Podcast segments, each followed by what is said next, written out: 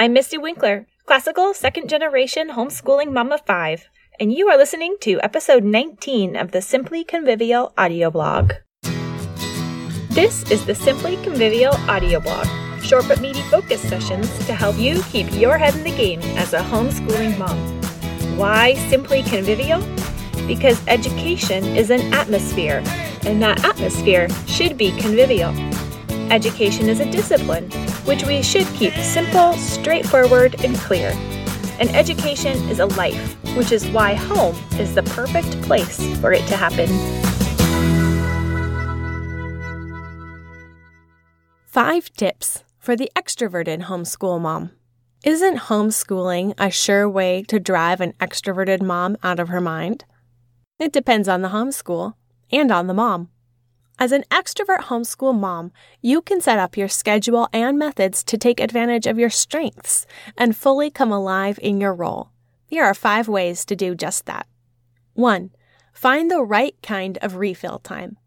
Just because you're an extrovert doesn't mean that simply hanging out with friends is your automatic re energizing activity. If you're an ENFP or an ENTP, You'll want to put yourself into situations with a lot going on, where you're all in and immersed in a bustling situation that gives your intuition a lot of scope for potential connections. Also, you don't want to set up a packed schedule full of activities because being overcommitted or feeling pinned down to a strict routine is draining. If you're an ESFP or an ESTP, you'll crave engagement with the concrete real world working with material and jumping into dynamic situations that give immediate sensory feedback. You enjoy action. If you're an ESTJ or an ENTJ, you'll want to act logically and help others do the same, taking charge and making things happen. That will be your zone. If you're an ESFJ or an ENFJ, you'll crave people connections and group harmony, sharing your contagious energy and enthusiasm to create a movement or at least a tradition. 2. Find a co op, book club, or nature group to meet with regularly. Your group activity doesn't have to be for school. A meeting doesn't have to be academic to be legit. Getting together with your community is a legitimate need all by itself.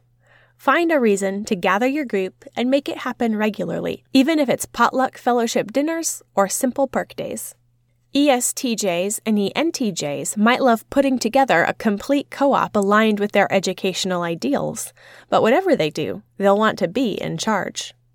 ENFPs or ENTPs, on the other hand, just need to have fun with friends without too much structure.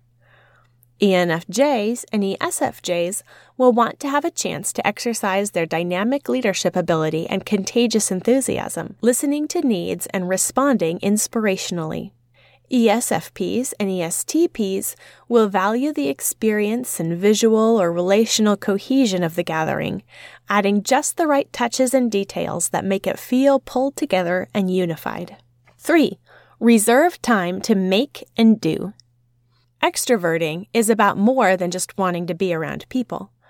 Extroverting is about adapting to external stimuli. Extroverts want to make and see a difference in the outer world, whereas introverts are concerned about seeing consistency and depth in their inner world.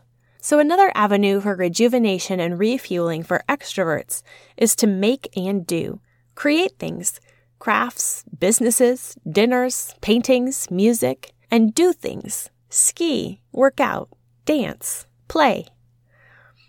ENFPs and ENTPs will look for creative outlets that allow them to pull together a variety of elements into a unified whole, whether that's with music, paint, or words.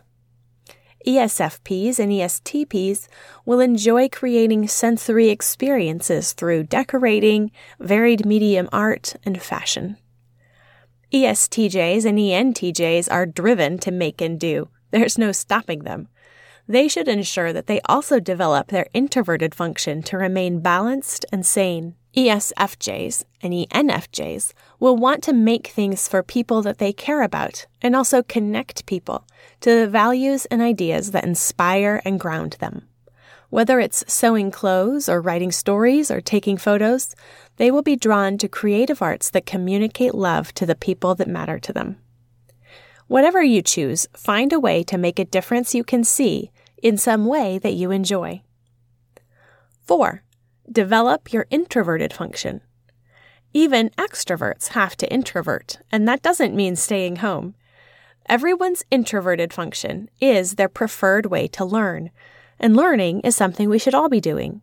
Set aside time to grow by developing your secondary function. ENFJs and ENTJs should reserve time to develop their introverted intuition, connecting to the big ideas that motivate their goals and projects through reading deeply. ESFJs and ESTJs should connect with their introverted sensation by taking a quiet walk and remembering past experiences or learned information to shed light on their current path.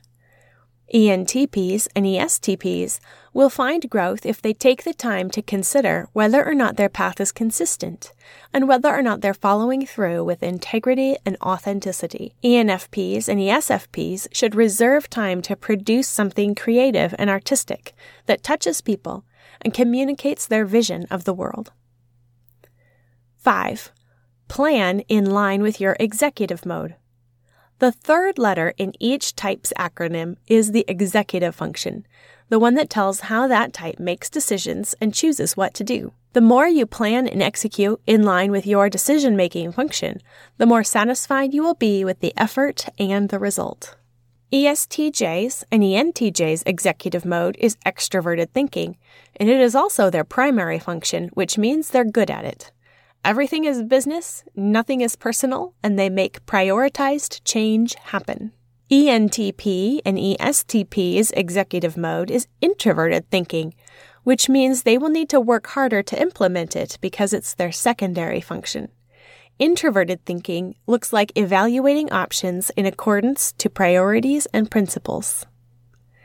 ESFJ's and ENFJ's executive mode is extroverted feeling, which looks like spreading warmth and enthusiasm and building relationships with charismatic leadership. ENFP and ESFP's executive mode is introverted feeling, which means they must pause before acting to gut check and empathize with the people involved before they make a decision or put together a plan. When you find yourself feeling burned out or losing your mind, choose a method of refreshment and action that resonates with your personality type so that you can effectively and efficiently prepare yourself for further service.